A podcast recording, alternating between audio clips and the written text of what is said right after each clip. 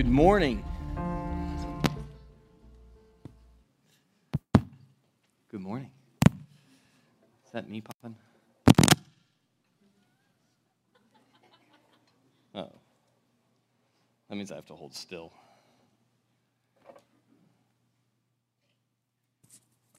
Okay.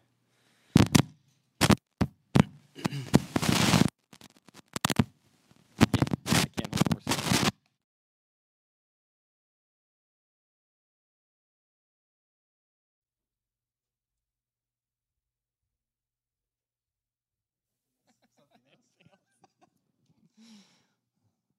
All right.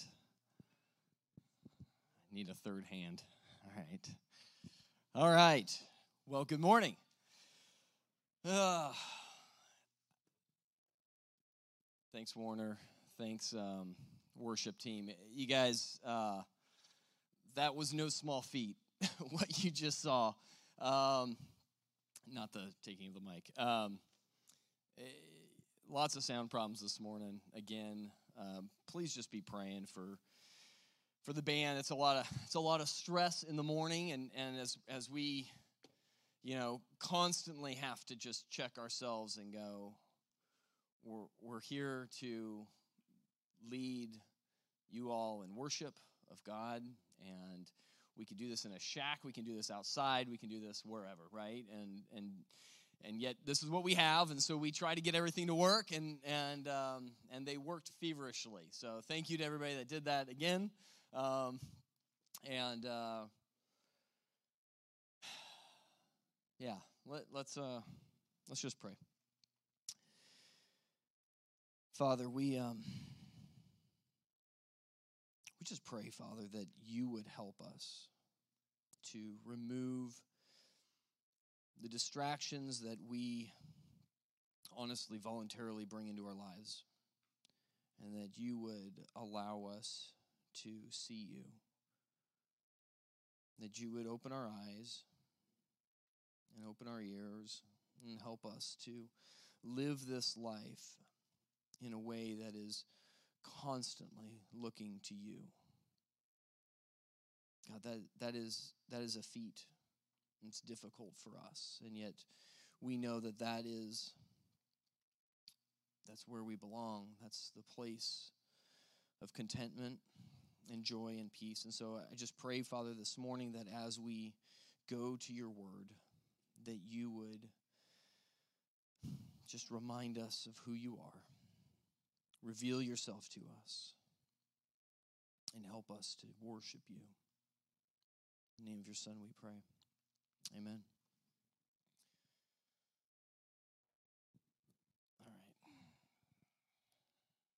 All right, we're going to be in Isaiah. Hopefully, you guys all have uh, a, the, the book of Isaiah. Like, we, we have those things. So, if you have those green books, if you remembered yours, congratulations. Uh, if you did not remember yours or you haven't gotten one, uh, they're in a box right there by Warner uh, on the ground. So, you, you, welcome to jump up and grab it. We're going to be in Isaiah chapter 6 uh, this morning. Uh, it's the same, you know, it's the same Isaiah chapter 6 that's in your Bible if you brought it or on your phone. We're going to be in ESV. This, the verses will be on the screen as well. Um, so, up until now, we've been, so we're trying to go through Isaiah, right? Uh, 66 chapters. Um, I think we're on week three and we're on chapter 6. Okay. So, the pacing isn't going to work. And I talked about this before. Read this on your own. Like, read past where we're at, you know, about a chapter a day if you're just now starting. I haven't done the math, but it's more than that. Um, but but get into Isaiah. Spend time reading these words, and and like I've said before, a lot of it is confusing um, and difficult, and it seems repetitive. Um, but let me just encourage you: underline the stuff that that seems to stand out. Underline the stuff that where where God reveals His character to you, to me, because because that's that's the purpose, right? God is revealing Himself to Israel. Okay, now I I want to I want to back up a little bit. So He talks to Israel, and we got we got to remember that that in this context, Isaiah is preaching in his time to the, the southern kingdom, to the northern kingdom, right? He's preaching to Israelites. We take this because God's character is unchanged. And so, in the way that he responded to the Israelites' rebellion, so he responds to ours. And so this is why God preserves his word for us. And so that we can we can go to it and go, how does God think and feel and act and react? And how does he how does he associate with us? And and so that's what we discover as we read through Isaiah. Um, all right, kids are in here, so K through fifth. Uh, welcome. I hope you have um, you know some drawing stuff or whatever. I'll try to I'll try to keep it as lively and as engaging as I can. Um, but um, all right, we're going to start off in Isaiah chapter 6. And, and what Isaiah does in chapter 6 is he actually uh, goes back and he reflects on his calling. So it, this actually happens first because God calls Isaiah to preach in chapter 6 but obviously 1 through 5 have already tra- uh, transpired right so in in the book and so what isaiah is doing is going I've, I've already been preaching. Let me go back and tell you what caused me to start preaching. What caused Isaiah to go? What changed Isaiah's life? And by implication, what then changes our life? And that's what we're going to see this morning as God takes Isaiah, he reveals himself to him. And Isaiah is undone and repentant, and God heals him and then calls him. That's our life. That's the story of our life. And the end result is that God is glorified. And so let's read uh, Isaiah chapter 6. It says, In the year that King Uzziah died, I saw the Lord sitting upon a throne, high and lifted up, and the train of his robe filled the temple. Above him stood the seraphim. Each had six wings. With two he covered his face, and with two he covered his feet, and with two he flew. And one called to another and said, Holy, holy, holy is the Lord of hosts. The whole earth is full of his glory. And the foundations of the thresholds shook at the voice of him who called, and the house was filled with smoke.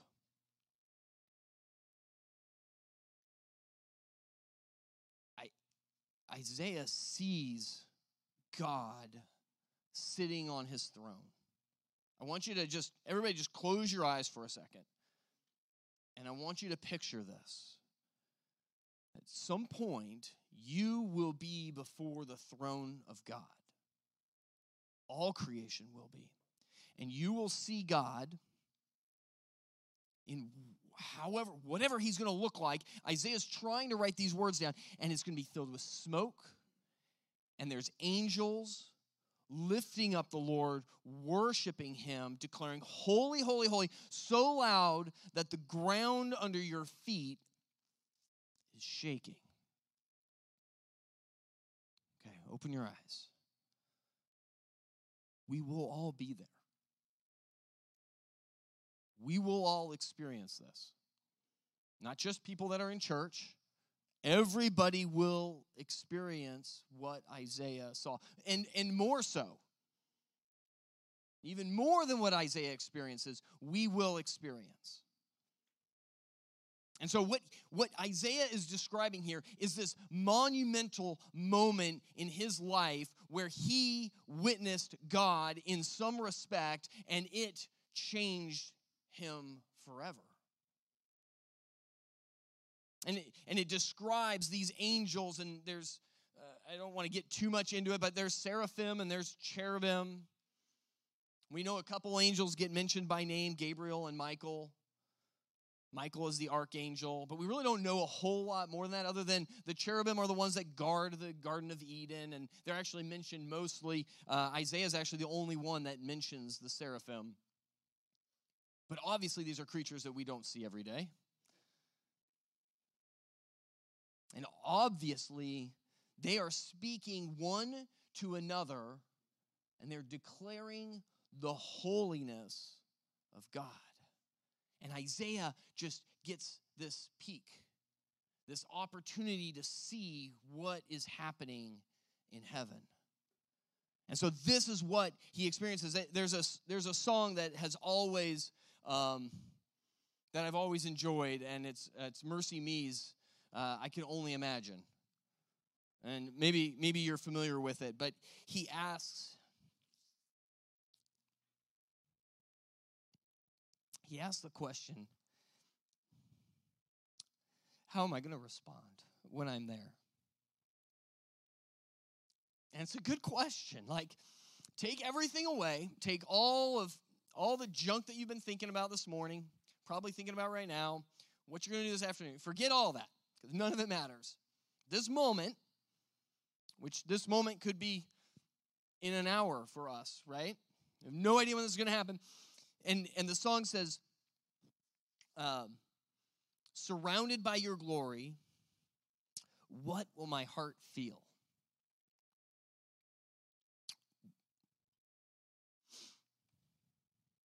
Will I dance?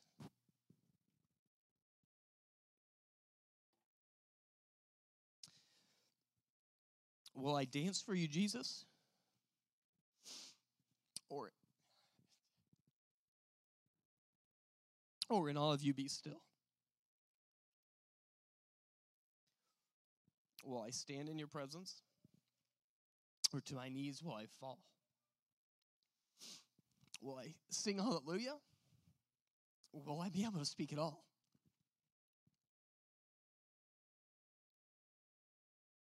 Just think about that. Because I don't know the answer to any of those questions. Neither do you. None of us do. But th- these are the questions we should be thinking about. What's it going to be like? And, and he's not asking this like, what's the proper response? That's not what he's saying. He's like, I really don't know because I'm going to want to dance, but then I'm going to be in awe. I'm going to want to sing, but I don't even know if my tongue's going to work. I don't even know how to dance. So, you know, there's a predicament for me. Sorry, I had to bring in some levity. You guys, if we would just reflect on this more frequently of who this God is that we are in here worshiping our lives would be totally different. And that doesn't, that doesn't, that is true for every single one of us in here. All of us. If we actually spent the time and, and dwelt on this, our lives would be completely changed. I don't know how your life would be changed, but it would be. Mine would be.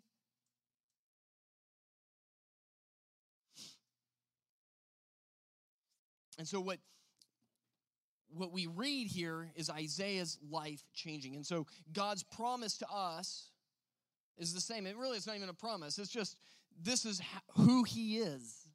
And in his presence, this is what will happen. And look what it says in verse 5.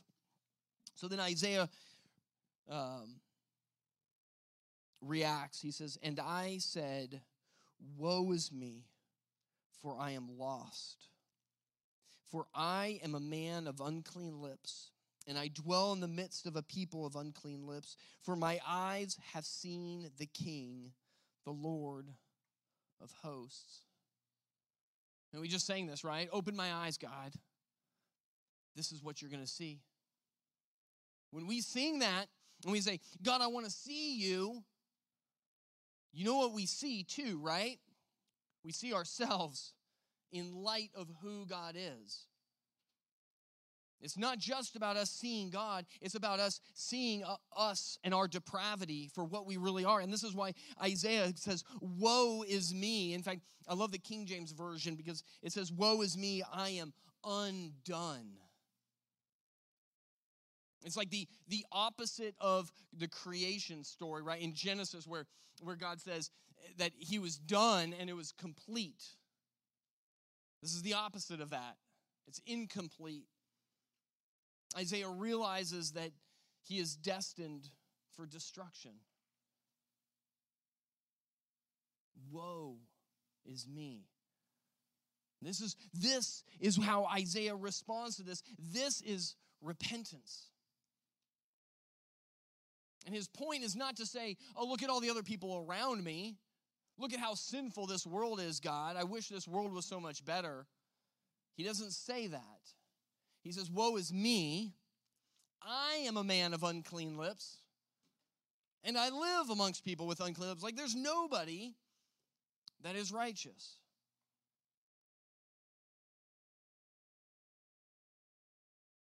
And we use this word repentance. Uh, probably not enough. And we probably use it incorrectly. Um, repentance is, is changing. The, the, the Greek word is metanoia, something like that. Anyway, meta means to change, and Noah is, is your, your thoughts, your mind, your, and so it's, it's a change of mind. It's, it's that we're changing the direction of our lives, that, that we stop this and we start this. But it's not about obedience.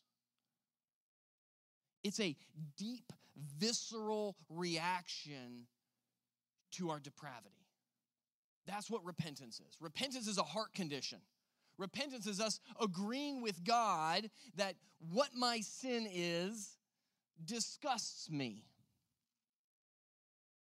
That the way that I react in certain situations in my life frustrates me. That our, we don't have control over our own words and thoughts and actions as much as we like to think we do.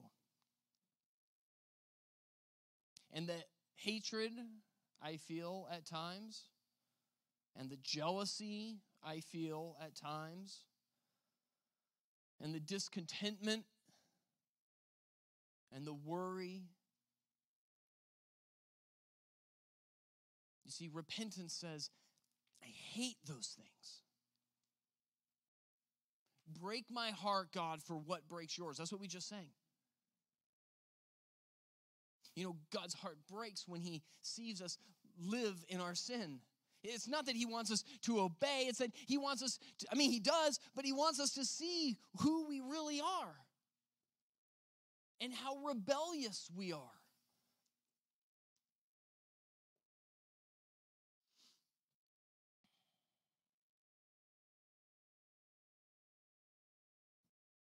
Isaiah doesn't just start making a list of things he needs to do right? I mean, that, this, if you look at Isaiah's response, he doesn't say, I need to clean myself up. He's just undone by his sin. That's where God wants us. Because it's in that place that God does his work in us we don't need to worry about this obedience and things. That is going to happen. That's not what God, it's not a prerequisite. You guys need to understand this. That's not what he's looking for. When, when we talk about repentance, it's not this works based religion where we're going, well, if I repent about uh, for all of these bad things I've done, well, then God's going to be happy with me. That's not it at all. He goes, Do you hate what I hate? Do you love what I love? Because if you do, there's something I can work with here. There's a heart that has changed here. You see, I'm going to say something here, and you might reel back, and, and you probably should, but belief is not the only thing that's required. Jesus says, repent and believe. James 2 9 guess who believes? Even the demons believe. And they shudder. So they know who God is and they're afraid of God, but they aren't repentant. That's the difference. Mark 1:15. Jesus says, "The kingdom of God is at hand." repent and believe the gospel they go hand in hand we can't we can't say oh it's just i just got to have this abstract belief I, I made this declaration of belief way back when And so uh, the rest is I can just do whatever I want. No, no, there's repentance. God, God changes our hearts. He changes our hearts. Now, let me be really clear. This doesn't mean you're going to conquer every sin in your life. And when you conquer a sin, you will find your next rebellion probably right around the corner.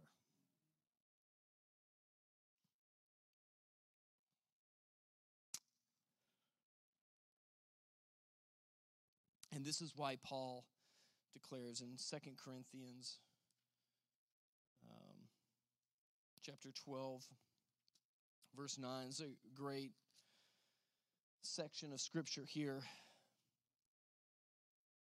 In verse 9, so Paul's talking about this thorn in the flesh that he has. And we don't know what that was. We don't know if that's physical or if that was, uh, it could have been pride, it, it could have been anything. Um, and he says, But he, meaning God, said to me, My grace is sufficient for you, for my power is made perfect in weakness. Therefore, I will boast all the more gladly of my weaknesses, so that the power of Christ may rest upon me.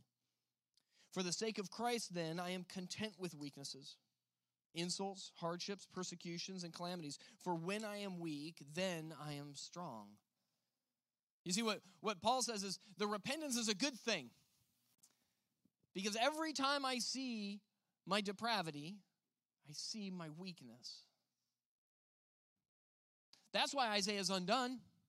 That's why Isaiah declares himself to be lost because he sees the, the his weakness in light of an all-powerful God. And he says, I need him. I need him desperately. I'm lost without God. That's what Isaiah declares. And so when Paul is saying, I'm going to boast about my weakness, I'm horrible, I'm sinful, I'm rebellious. All of us are. And yet we try to hide it and we try to clean it up and but we, it shouldn't be this way. We should have communities of believers where we can go and we can confess and we can say, man, this is what I'm struggling with. God showed me this part of me this week, and, and I hate it. I hate it. That's a good thing. Boast in your weakness. Because then you get to see the work of God. You get to see the power of God in your life. Um, and, and what I will say is that repentance and confession go go hand in hand. Okay, I don't I don't have like a confession area here. I'm not looking for you to confess to me, right? But confessing to each other, opening up the dialogue of, of what this whole thing looks like, it's a good thing. It's a really good thing. Because when we repent, when we recognize these things, we get to communicate what God has done in our lives, how He's opened our eyes, opened our ears, He's shown us who we are in light of Him. And then guess what? We get to watch God work. We all get to watch God work. I will tell you while I was um, I've obviously not been around for a bit. I'm like here and then I'm gone again, and um, I'm here for a while now. But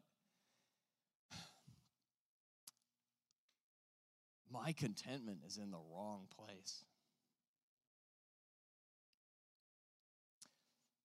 That's what God revealed to me while I was gone.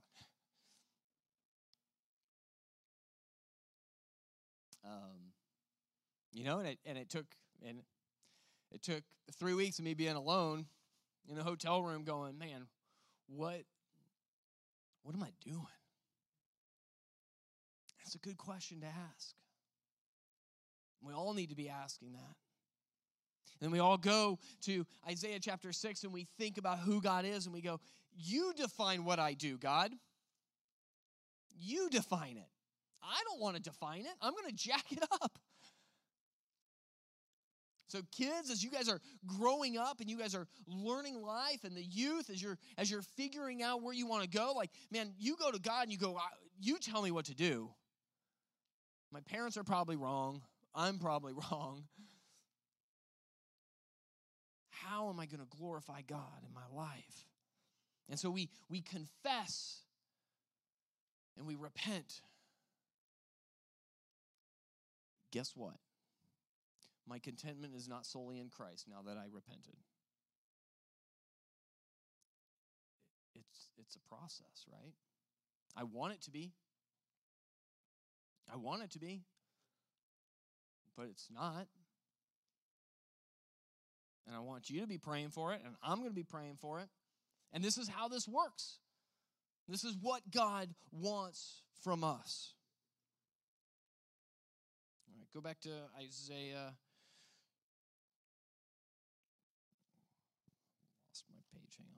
Isaiah chapter 6, verse 6 here. So, what happens? So, Isaiah repents. It says, Then one of the seraphim flew to me, having in his hand a burning coal that he had taken with tongs from the altar, and he touched my mouth and said, Behold, this has touched your lips.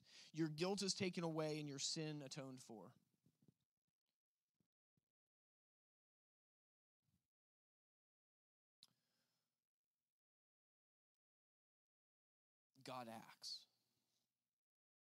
Isaiah repents, and God acts. What does he do? He says, There's no more guilt, and there's no payment. There's two things, right? Underline those guilt and atoned, right? walk through both of those. So he says, You shouldn't have any shame. As we confess our sins and we repent of them, there's no room for shame.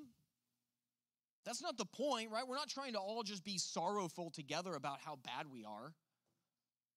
That's not the point. So we're we're we're taking a good uh, look at who we are and we declare, yeah, I'm jacked up. And then God says, there is no guilt. And not only is there no guilt, I'm going to pay for that rebellion. I'm going to atone for it. You see, what God does, and I was counting on using both hands here, but I can't. Um, so, what God does, right? God, who's outside of time, is looking at Isaiah 700 years before Christ. And he sees his repentance. And at the same, in the same frame, our God is looking at Jesus.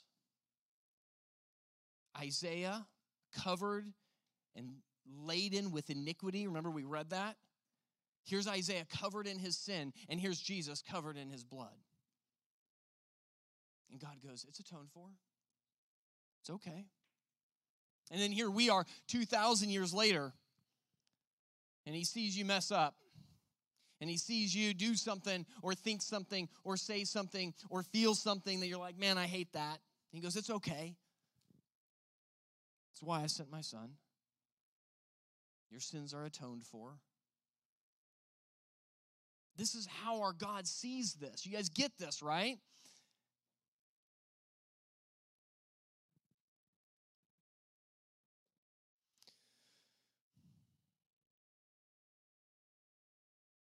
Look at verse 8. It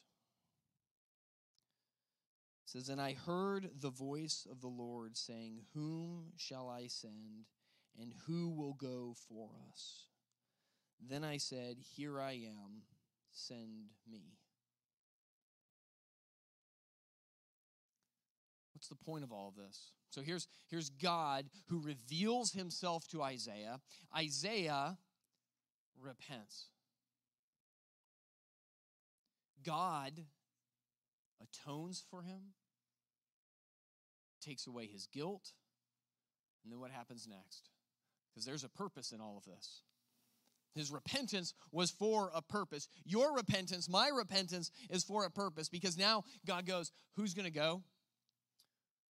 Who's going to go on mission? Who's going to live for me? And Isaiah goes, Well, I'll go. Send me. You See, at the beginning, when I said if, if we were dwelling upon who God is, more frequently our lives would be changed, we would answer in the same way. If we are beholding the glory of God, and He goes, Who will go? We would all say, I'll go. Send me.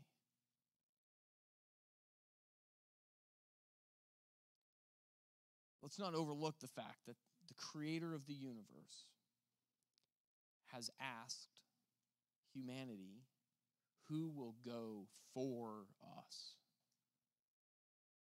Let's get this, right?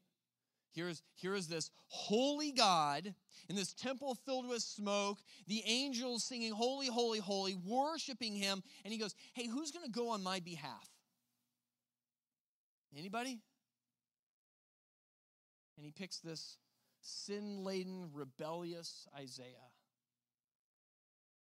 He picks you, and he picks me, and he says, They'll, they'll work, they'll go. Send them. You see, there's a purpose to this. There's a purpose to our lives, and it's not to make money or build a family. It's not, you guys. Just dwell on that for a second. The purpose of your life is not to make money and build a family. I, I get it. A lot of you make money, a lot of you have families. But that's not our purpose. Because if it is, that's where we're going to find our contentment. Not in Christ, not in our Creator. And then we're going to live our lives for those purposes and not for God's. I hope I'm making this as clear as God has been making it to me. I don't have a path forward, but I just know what I see in light of who God is.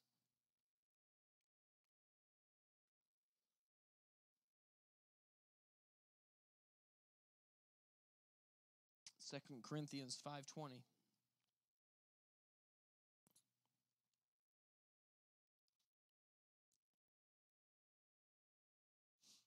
Therefore, we are ambassadors for Christ, God making his appeal through us.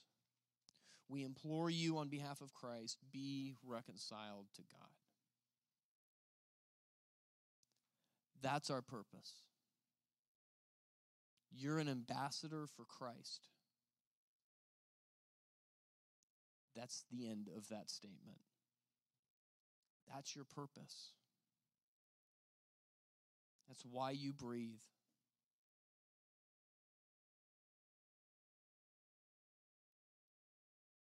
You know that that song that um, I don't even remember what the lyrics were about us not having breath. I don't know. Wonderful. Thank you. Thank you. I didn't breathe for 15 minutes.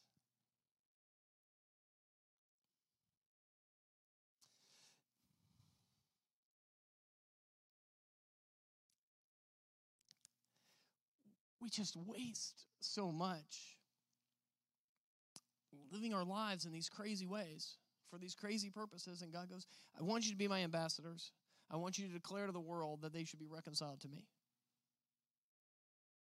No, go. Go. It doesn't get any more simple than this. and we make it so convoluted and so difficult. Don't wait for a program or a meeting or a thing here or some advertisement. That's that's not the go. You go. You know God. You know your Savior. Go. Go respond. Go be an ambassador for Him. There's a purpose. Isaiah's purpose was a rough one. This is what God declares him or tells him that he must go and say. Verse 9. And he said, Go and say to this people, keep on hearing, but do not understand. Keep on seeing, but do not perceive. Make the heart of this people dull and their ears heavy and blind their eyes. This is the opposite of what we just sang, isn't it? This is a judgment by God. Lest they see with their eyes and hear with their ears and understand with their hearts and turn and be healed. Then Isaiah speaks in verse 11. He says, Then I said, How long, O Lord? And he said, Until cities lie waste without inhabitant, and houses without people, and the land is a desolate waste, and the Lord removes people far away, and the forsaken places are many in the midst of the land.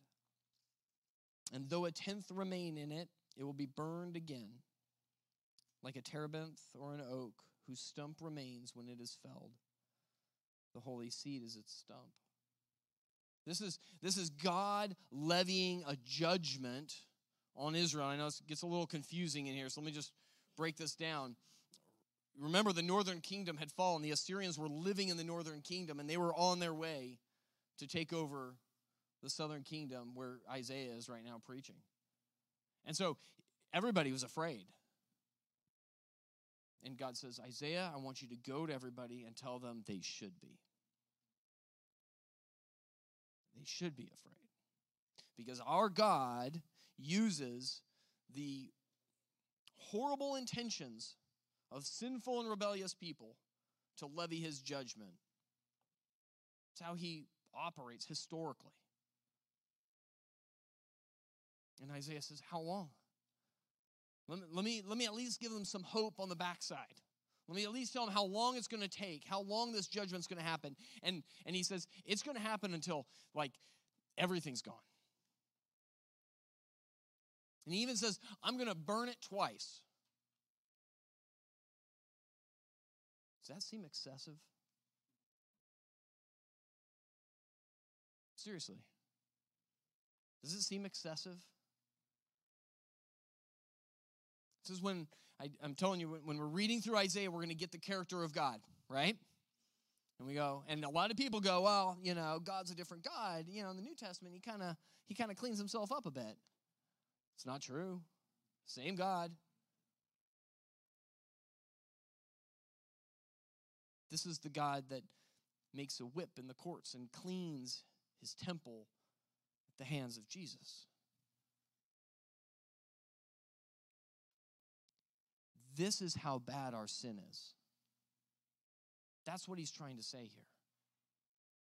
It requires a judgment. If I were if I were to say that I mean we've got oak trees all over the place down here, right? If I were to say, "Hey, this oak tree doesn't look like it's doing too well." I'm going to take my chainsaw and I'm going to cut it at the base. You'd go, "Jonathan, how about we trim it? We prune it up a little bit. We can reshape this thing, clean it up, it'll be good. God says, I'm cutting it at the base. Last week, Spencer preached on the vineyard, right? And how, how God is, you know, caring. He plants this vine and he's, he's trying to get it to grow, right? And, it, and then what does it do? It produces wild grapes. It's not producing. It's not producing it. They aren't living for his purposes. They aren't being ambassadors. And so what, is, what does he say here? He's like, I'm going to cut the whole thing down.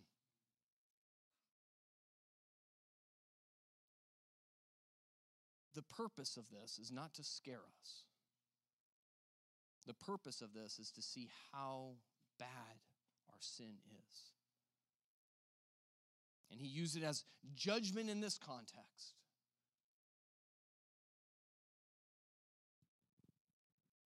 And so, what do we do with this?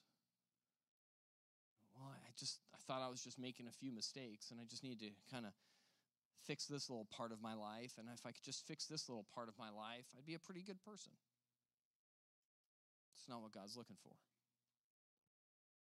He's not looking for good people. Jesus says, I did not come to call the righteous, but sinners to repentance. We're sinners. That's us.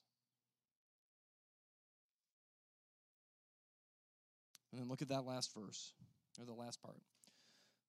The holy seed is its stump. You know who that is? so cool. That's Jesus. The holy offspring, some of your versions might say. It's the same offspring that was mentioned in Genesis at the fall, that was going to come back and crush the head of the serpent.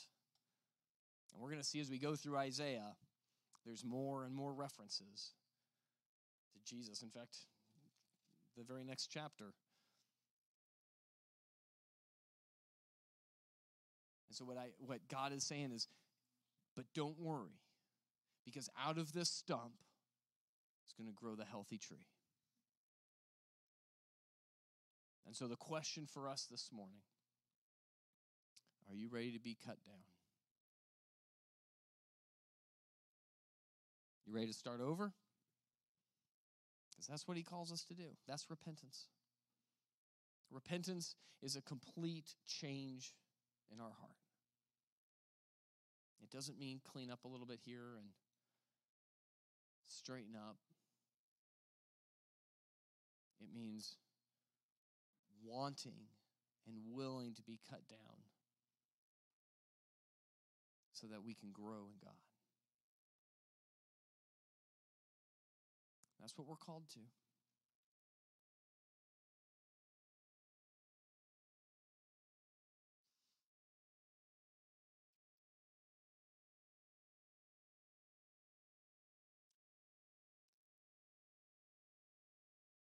How do you feel about that?